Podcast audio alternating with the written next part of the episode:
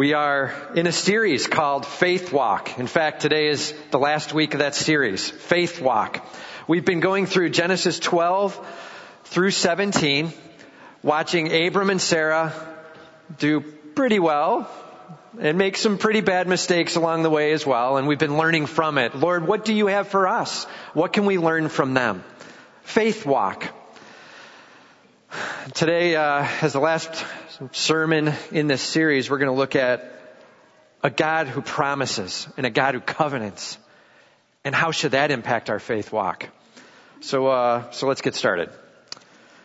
Did you know that in January of 2009, uh, President Obama was being sworn in, and the Chief of Justice got before him, black robes and all, and they were going through the little ceremony thing that they do according to the U.S. Constitution, and he began to read, uh, much like you do kind of a marriage uh, oath, you know, where you start and you say a phrase, and then the person repeats after, right? That way they don't have to memorize the whole thing and choke on it, right? So he's being led through by the Chief Justice, and the Chief Justice started a phrase, and he put kind of a pause in there where really it didn't necessarily belong, and it sort of threw President Obama off, and so he started repeating that part. Well, he, wasn't supposed to yet. And so now everybody's a little flustered and the Chief Justice kind of restarts it, that piece. And when he asks him to quote it, he says, say this, I will execute the office of President to the United States faithfully. And President Obama said that and then they moved on. Here's the problem. The U.S. Constitution says, I will faithfully execute the office of presidents to the United States. The word faithfully was put in the wrong spot. Should have been the third word, not the last word. It doesn't change the grammar. It, it doesn't change the meaning. What he said gets the same point across. It, it's close, right? It's, it's there. It, well, the lawyers flipped a lid that night as they were looking at and realizing, do you know, anything that he now says could actually come back against us as, yeah, but he's not really the president. He didn't take the right oath. So the next morning, the Chief of Justice got dressed in black robes, and they got together in the White House and they walked it through again, this time with some witnesses there, making sure they absolutely said it exactly as it stands. Quote taken from the Constitution, now the President. Okay? Why? Because, quite frankly, words matter when it comes to contract. Words matter when it comes to a covenant. And with the Constitution of the United States, it's very important that you say what you're supposed to say. It says, this is what you'll say, then you're the president. You better say those words. Not a close approximation, those. Well, how much more is that true when we start looking at our God of a covenant? A God who promises the words matter. And as we look at what he's saying and as we look at what he's promising, we need to lean on every word and count on it. That is what it means to have a covenanting God. And that's what it means to walk with Him in the midst. So today we're going to learn to walk with a covenanting God. Turn with me, if you will, to Genesis chapter 17. We got the ushers coming forward and they've got Bibles in their hands. So if you don't have a Bible, just raise your hand and we'll get one to you there, okay? Just raise your hand, they'll get a Bible to you. Genesis 17 is where we're starting. How can I have this faith walk with a God who promises. First step. God's covenant is abundant. So worship Him. God's covenant is abundant. Worship Him. Alright. Let's just start right here in verse 1. It says of chapter 17. When Abram was 99 years old, the Lord appeared to Abram and said to him, I am God Almighty. Walk before me and be blameless, that I may make my covenant between me and you and may multiply you greatly. Then Abram fell on his face. That's the start to this whole chapter. It's God discussing a few things with Abram and Abram absolutely falling in worship. Let's start right at the beginning here. It says, when Abram was 99 years old. Okay, everybody picture that now. You have that in your mind? 99 years old, alright? This was 24 years after the original promise. He was 75 when this whole thing started. Now he's 99. Can you imagine? That's patience. I mean, last week we talked about waiting and remaining under. 25 years. And now God's beginning to unfold the finalities of the promise. He's 99 years old. As a matter of fact, if you just go back one verse into chapter 16, verse 16, it says, Abram was 86 years old when Hagar bore Ishmael to Abram. So we even have like 13 years that have passed in between those two verses. That's what's going on. A lot of waiting, a lot of trusting, a lot of hanging on. The promising God is at work. Okay, 99 years old. The Lord appeared to Abram and said to him, so once again, we have one of those moments where he's getting the very will of God shared with him through verbal communication. God said. I mean, we've been through this before. This is a unique moment. This is when we all need to take the deep gasp. right? Okay, do it with me. Ready? And the Lord appeared to Abram and said to him, okay, that's getting it, alright? Like you've gotta be kidding. The God of the universe is communicating with him personally. Spiritually, yes, but verbally, yes. And he said, I am God Almighty. I'm not really sure what kind of voice you're supposed to have when you're speaking for God, but, right? I am God Almighty. Walk before me and be blameless, that I may make my covenant between me and you, and may multiply you greatly. Then Abram fell on his face. God is answering the 13 year wait. And he's saying, I am God Almighty. That's how he starts. Let me tell you one of my names. As a matter of fact, in the Hebrew, he's saying, my name is El Shaddai. So all of you who lived in the 80s and Amy Grant and Michael W. Smith and you're now picturing the song, right? El Shaddai, right? That's the name that he pulls out here. Why? Because this is the name that says, I am God who can do anything. I am the God of unbelievable power. Are you ready to trust in me? That's where he's going. Because the next step I'm asking you, 99 year old guy who we've been on a 25 year promise walk for quite a long time and you haven't had a kid yet, yet I promise that. Hang on. I can do anything. That's who I am. I am God Almighty. Here's my request. Walk before me and be blameless. Walk before me. Notice it doesn't say walk beside me. It doesn't say walk behind me. It says walk before me. Like I need you out in front of me. I'm caring for you. I'm going to be watching over you. I'm going to be protecting you but I am here and you are walking in front of. There's a little bit of a faith description in that, isn't there? I mean, if you're out in front a little bit, you're kind of trying to figure out where you, and where do you want to go next? And so there's a bit of communicating and checking and, right? He's not, basically he's not lifting up the follow me example here. He's lifting up the trust in me example here. Walk before me and be blameless. It's also, I'm watching over and I'm going to be checking up on. Be blameless. This word here, probably not best defined as be perfect. That would be one of those, hey, here's my request of you, do the impossible. Remember, if you go back to Genesis 15, it says, Abraham believed God and it was counted unto him as righteousness. He's saying, be blameless. Have a single-minded heart for me. Be passionate in your faith for me. Go after me with all you've got. Be blameless in your heart.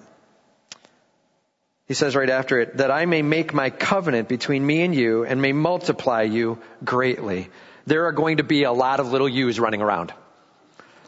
Trust me, there's going to be a nation. I know you've had one son and you're 99 years old. Trust me, nation. That's where we're going. I am going to multiply you greatly. Abram fell on his face, worshiping the Almighty.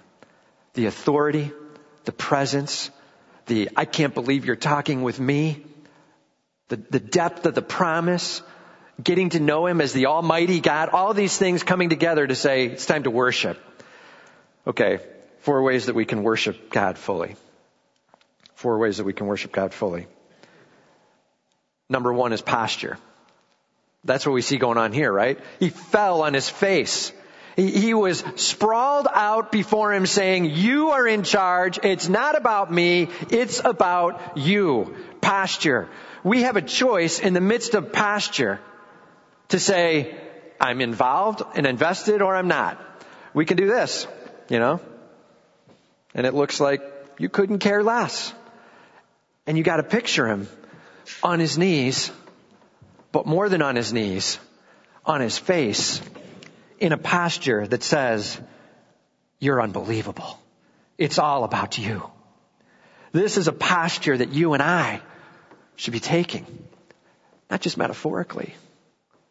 Like, when's the last time you were on your face before the Almighty?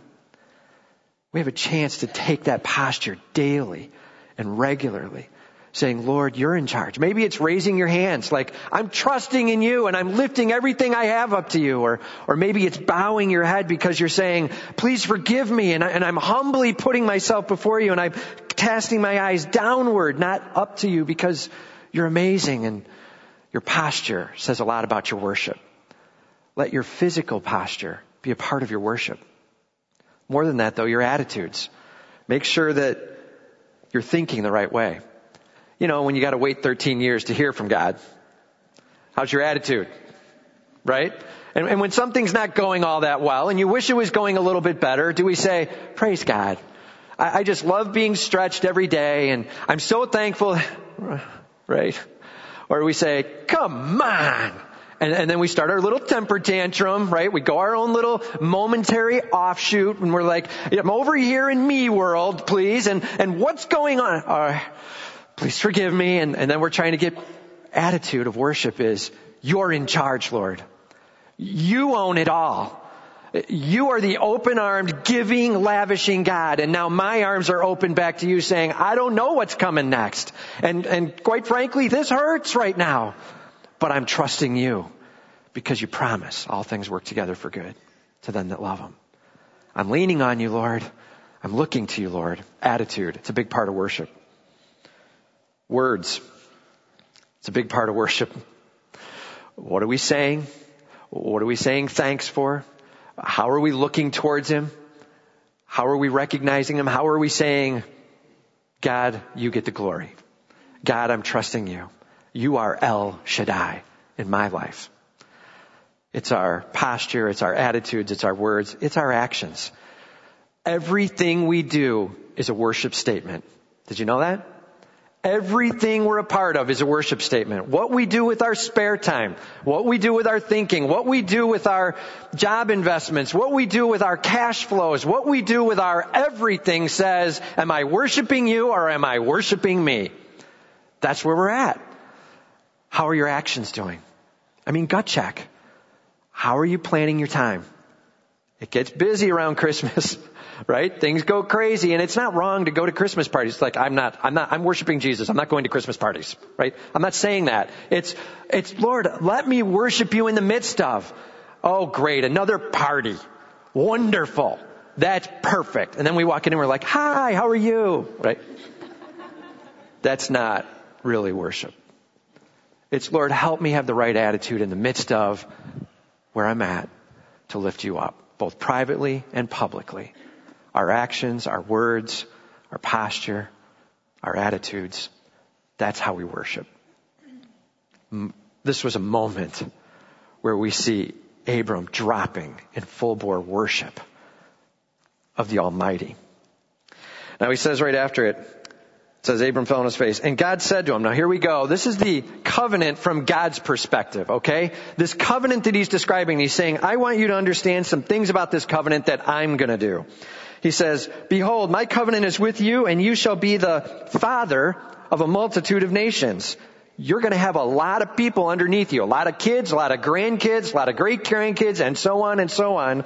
You're going to be the father of a multitude of nations. No longer shall your name be called Abram, but your name shall be Abraham.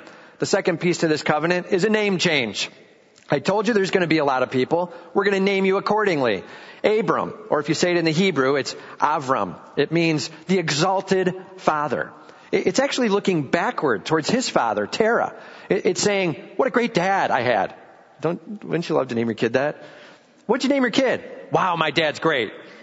Right? That's, that's kind of what his name meant. All right? Now, if you go one step further, now he's saying your name needs to be Avraham. It, it means I am the father of a multitude of people. Okay? Avraham. It's this awesome Hebrew. Say it with me, right? Avraham. Right? And if you say it real Hebrew, you gotta get the ha sound in there, right? So it's Avraham. So, try it with me. Avraham. Okay. Welcome to Hebrew. That's lesson 101.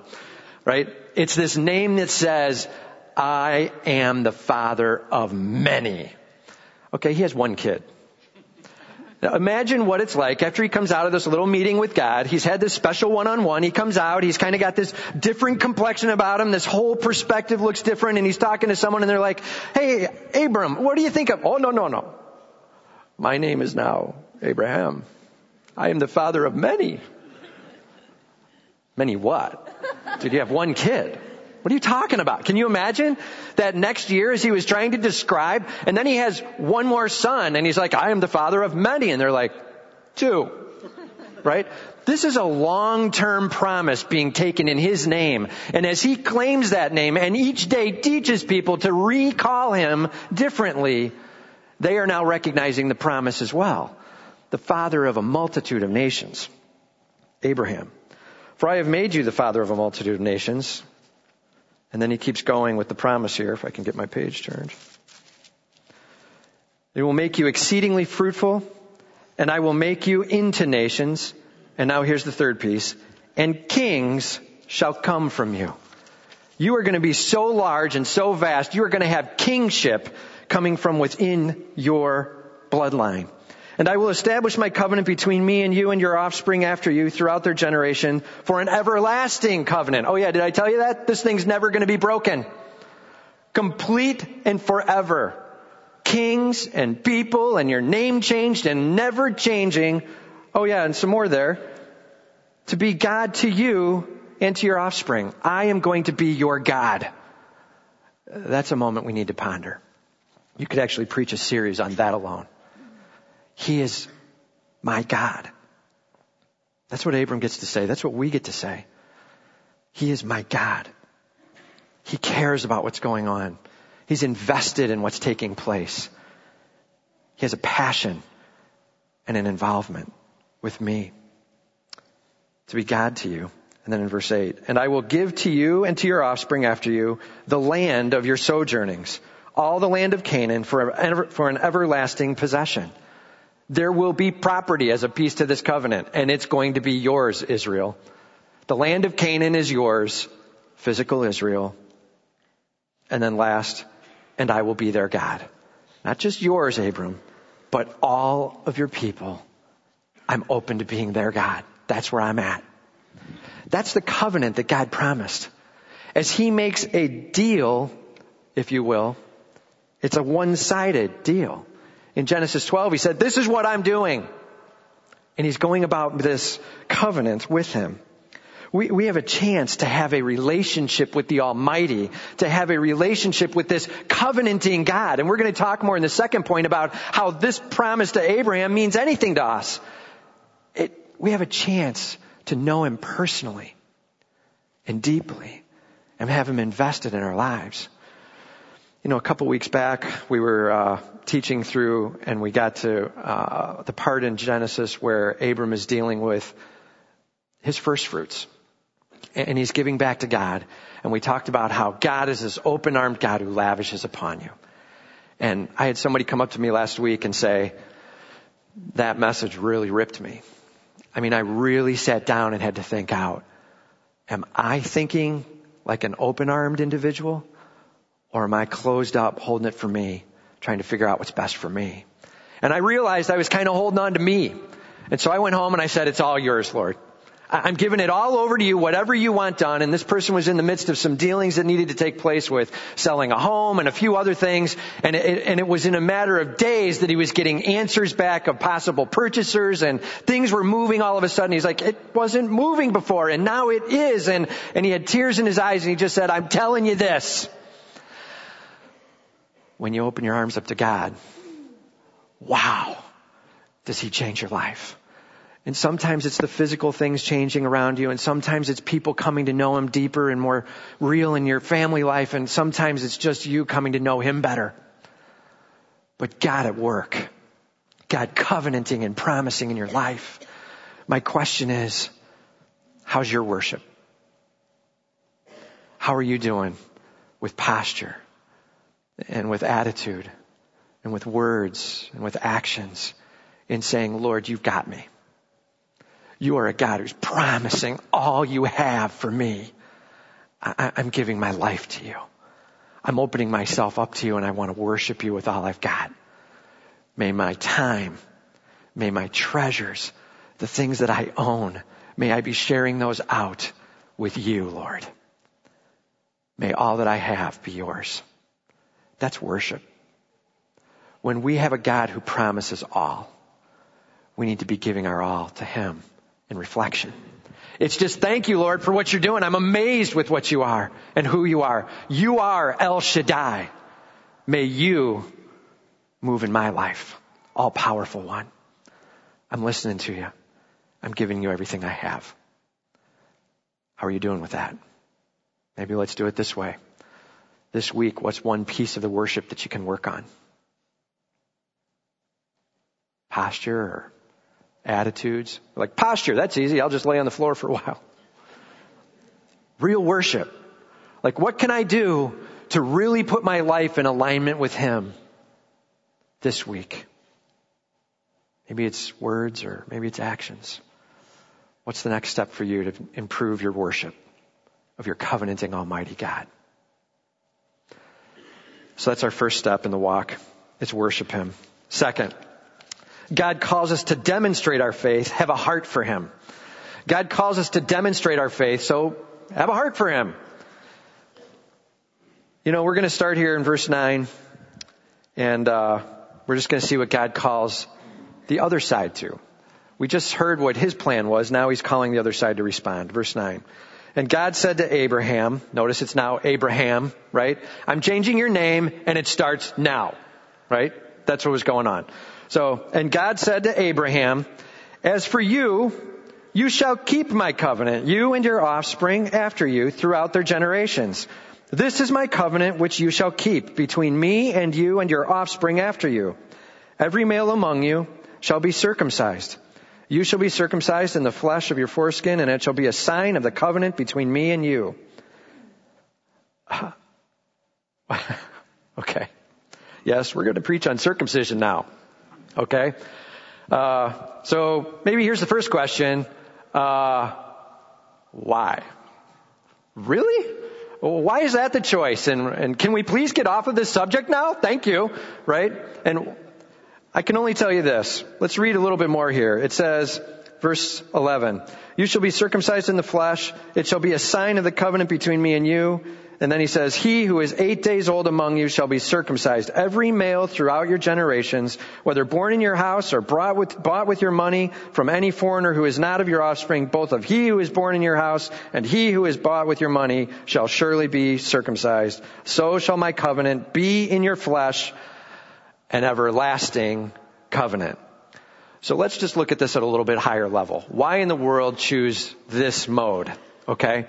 And I can tell you I've done a bunch of studying this week and there's a lot of opinions and none of them are actually tied exactly to scripture because God doesn't say, here's why I chose this. But I can tell you this, if you look carefully at the passage, we have a couple of things we have to mirror in this. It says everlasting. So whatever we choose covenant wise to implicate on our body, however we do this, it needs to last for as long as we're alive. Okay? So, everlasting. The, uh, in other words, don't just say, well, I'm cutting my hair. That's not everlasting. That lasts three weeks. And then you need to cut your hair again, right? So it's, it's this idea of I'm going to do something, it has to mirror the everlasting. There's another part to it though. It says that this covenant is to you and to your offspring. So as we go through this, it has to somehow reflect on the fact that it's about all those included in the offspring element, and it's going to be for eternity. It's going to be forever. And so the choice here is somehow something that'll impact and reflect that. And that's where God went with it. Okay? That's the best explanation I can give you, and I'm moving on. Alright? All right. I want to make sure though that we understand something. It says here in verse 11, it shall be a sign of the covenant between me and you. It shall be a sign of the covenant. Notice this. It is not the covenant. It is a sign of the covenant. Does everybody hear the difference? It's meant to be a pointer towards, like, this is a model of, this reflects the covenant that we're a part of. It's a sign of. You know, there were actually two views towards circumcision. One was circumcision was all it took and that's it. You're like a full, full bred Jew now. You're ready to go. You're in God's covenant. The other was no, it took this fleshly physical, but it also took heart. You needed to have a heart in alignment with them.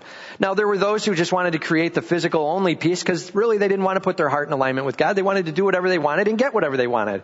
But we've heard the talk about a remnant that shall be saved and there were myriads that didn't go. Maybe a way to say it is this. You had to have the physical circumcision, but you also had to have the circumcision of the heart. Okay? A circumcision of the heart. And you're like, you just made that up. No, actually I didn't. Uh, Deuteronomy 10, 12 through 17. It says, the circumcision of the heart is what you need. No stubbornness. Walk with him, love him, and serve him.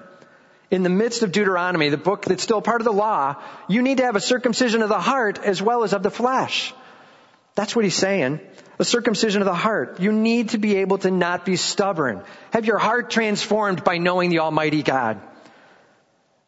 Jeremiah 4 4 says, So circumcise yourselves Remove the foreskin of your heart. Please guys, it's not just about the physical. That's just a sign. It's about your heart being on fire for the Almighty. It's not just about coming to church or checking the box on reading a Bible or those are just things we do that are relationship with Him. And in this case, He had this covenant thing that was that much more important and it's still just not about that. It's about your heart on fire for Him. Are you ready to be on fire for Him. Passionate and contagious and purposeful and looking to Him and hungry for Him and your eyes are tearing up and you're just like, that's what I want. That's who I want. That's my God. That's what He's talking about.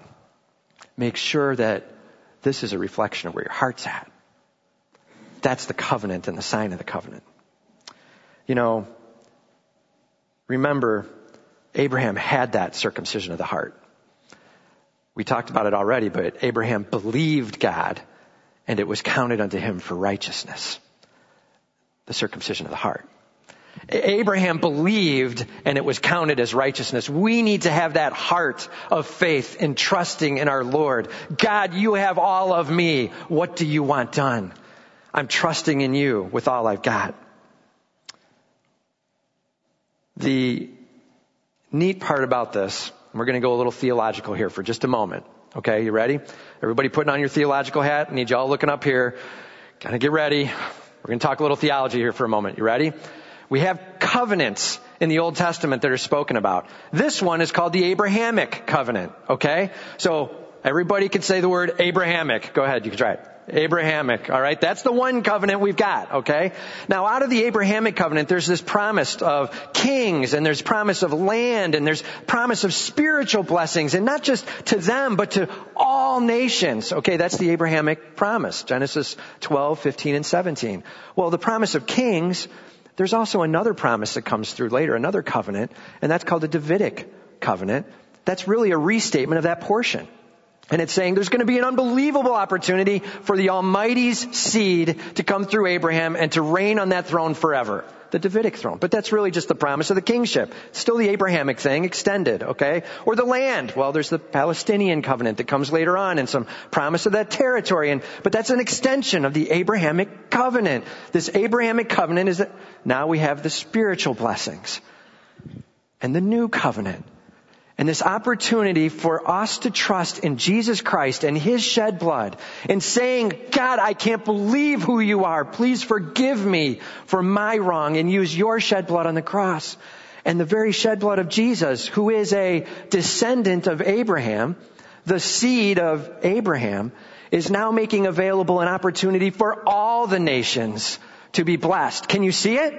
So the Abrahamic covenant has spiritual blessing, and it says in there, by the way, all the nations are going to be blessed. And Abraham's like, I have no idea how. I guess I'm going to really touch a lot of people's lives, right? He doesn't know how it's going to happen. But how does it happen? Through the seed of Abraham, Jesus. You and me and everyone can partake in the spiritual blessings of the Abrahamic covenant. Man, I just crafted that really carefully. So I need you to hear it really well. We can partake in the spiritual blessings of the Abrahamic covenant through Jesus Christ, our Savior, the seed of Abraham. Are you hearing that? What a promise Abraham was just getting. That you and me, thousands of years later, can lean upon this new covenant with Jesus Christ. And it brings us under the same covenant of spiritual blessings. Note this, we are not of the same lineage physically, so we're not going to be landing the territory and we're not going to be part of the multitudes of nations and the kingship was coming from us. You know, I'm not going to have a king on Israel. That's not going to happen anytime soon in the Harkness household, right? But I can have the spiritual blessings of knowing the Almighty. Okay, so a little covenant doctrine here. Abrahamic, and we've got some spillouts into other ones. The new covenant is for you and me to participate in where we can be a part of the spiritual blessings blessed among all the nations because of our Savior Jesus Christ, the seed of Abraham. Amen? Amen?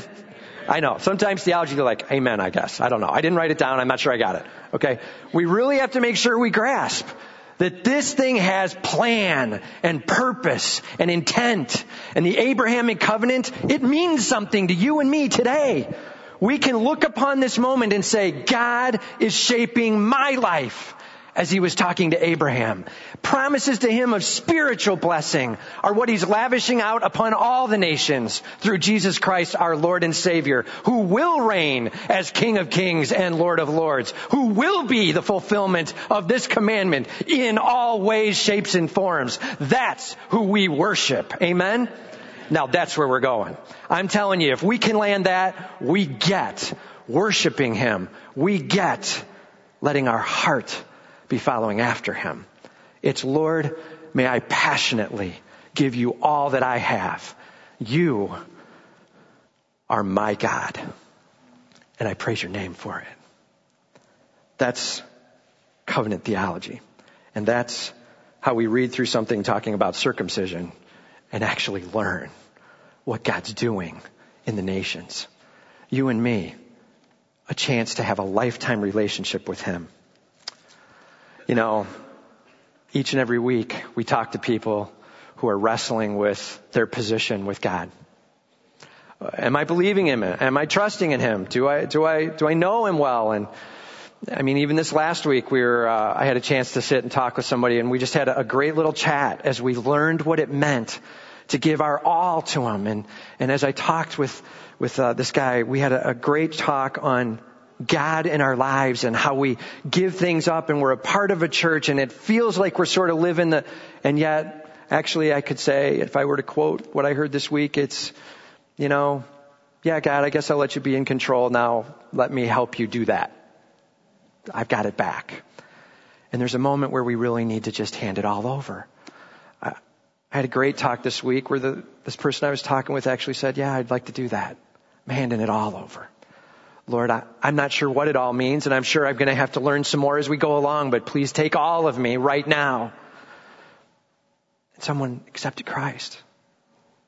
That's some awesome moments in the office. It's a great opportunity to see God move in people's lives. My question is, is He moving in your life? How are you doing with saying, I'm done battling. I'm done holding on and controlling. It's time for me to let go and give you my heart with all I've got? Are you trusting in your Savior Jesus Christ to be your Almighty God? You know, this is the season. We talk, it's Christmas season now and Jesus Christ coming to earth. What's it all about? It's this moment of Abraham's seed through Jesus Christ the Almighty. That's why we worship in this season. And you have a chance to say, Lord, please forgive me for what I've done wrong. I know it's placed me in a spot where I am eternally separated from you. Romans 3.23 and Romans 6.23. Please use your shed blood to replace what I owe. I want to declare you as Lord and I want to believe in you with all I've got. Romans 10, 9 and 10. It's time to put your whole in his hands, not the part. And say, Lord, take me. Let's go on a faith walk. Are you ready for that faith walk? Maybe you've never made that commitment before. Then today's the day. Today's the time. Before you leave, get a hold of me, get a hold of one of the pastors and, and let's chat and let's pray together if you want to do that right then and there. This is a time for you to say, God, I want you to take all of me, not a part of me. I want to worship you with all I've got. You get my whole, not my part. And if you've already been there and you've done that, then now's the time to say, Lord, help me renew. I constantly need to be renewing where I'm headed with you. I want you to have my all. Let's go after this. So first is worship, second is give him your heart, and third, God does what he promises. Enjoy life with him. God does what he promises. Enjoy life with him. You know, let's just flip over to Genesis 21.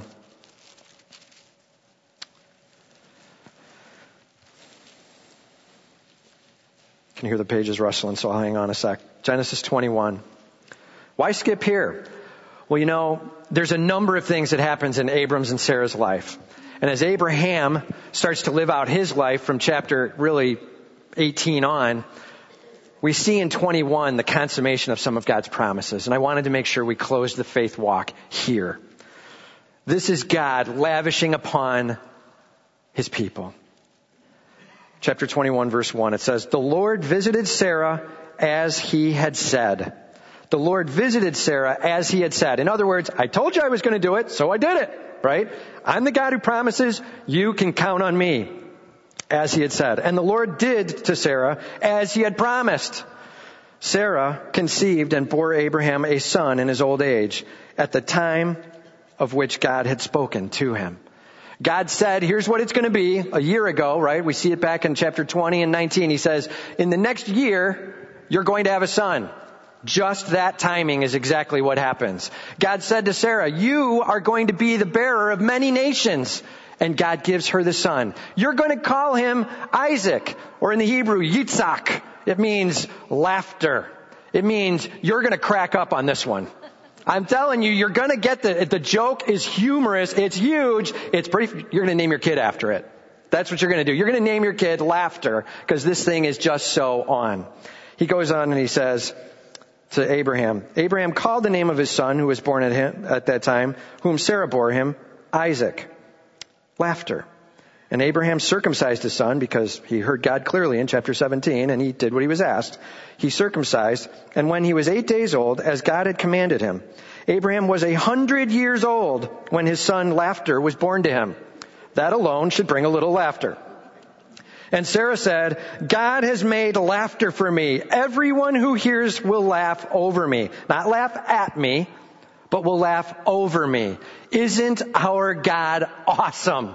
Look at the promise he made. Look at how he follows through. Hang on. Last week's message was wait and remain under. This week's message is because he lavishes it with all he's got. It doesn't necessarily mean promises of physical cash, please. We already talked about it. Change the channel if that's what you're hearing on TV. Stop listening to those messages. God is not promising everybody who follows him cash. Okay? He's promising abundant life. He's promising a joy that cannot be beat anywhere. Are you ready to have laughter in your home? Joy with all you've got. That's what he's calling us to.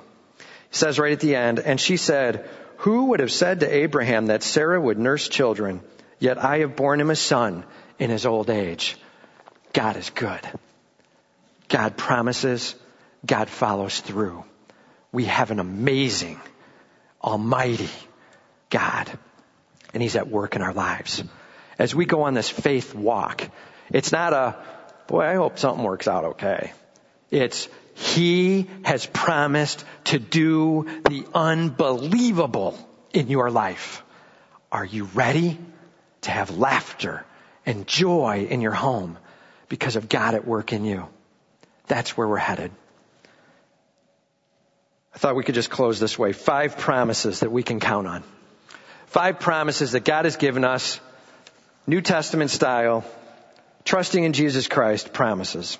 Number one, everlasting life. John 3:16, right? For God so loved the world that he gave his only begotten son, that whoever believes in him, they shouldn't perish, but have everlasting life. We can have a life with him for all eternity. Number two, absolutely nothing can separate us from that love that gives us everlasting life. Romans chapter 8, 37 to 39. No separation. I mean, the, the list is awesome, right? Neither death, nor life, nor angels, nor principalities, or powers, or things present, or things to come. Nothing is separating us from the love of God in Jesus Christ. Amen? That's our promise. We hold dearly to Him for eternity, and He holds dearly to you for eternity. We can count on Him. Number three, all things work together for good to them that love Him, to them that are the called according to His purpose. Even the junk, even the pain, even the hurt, God is going to mastercraft that in your life to bring glory to Him and joy to you. All things work together for good. Trust Him. Walk with Him. Remain with Him. Count on Him.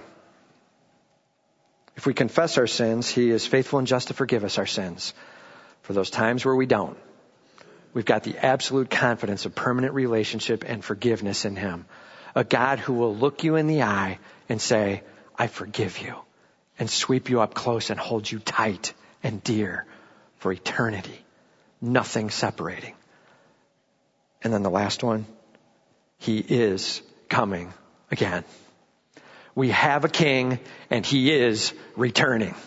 We have a king and he is going to be establishing an eternal kingdom with you and me for all of eternity if we trust in him as our savior. We have a coming king, a king of kings and lord of lords who is going to reign victorious, who is going to put all right. And the description that comes there, I'm telling you, I'm already getting pumped about it. We're preaching it in the spring. We're coming after it. Who is this Jesus? Who is this compelling king? And what life life can we have with Him? He is returning and we are going to spend eternity worshiping Him, basking in the glory of Him, never getting enough, constant joy and more joy the next day, never able to tap it all out. That's our God. Amen? That's some promises to count on. That's what we're talking about in the faith walk. May we recognize that we have a God of covenant. His words matter. He follows through. He says what he says and he means what he means. He will do. And that God we can count on and lean on with joy and with a heart of faith and with a passionate worship as we celebrate him day by day in our lives. Let's pray.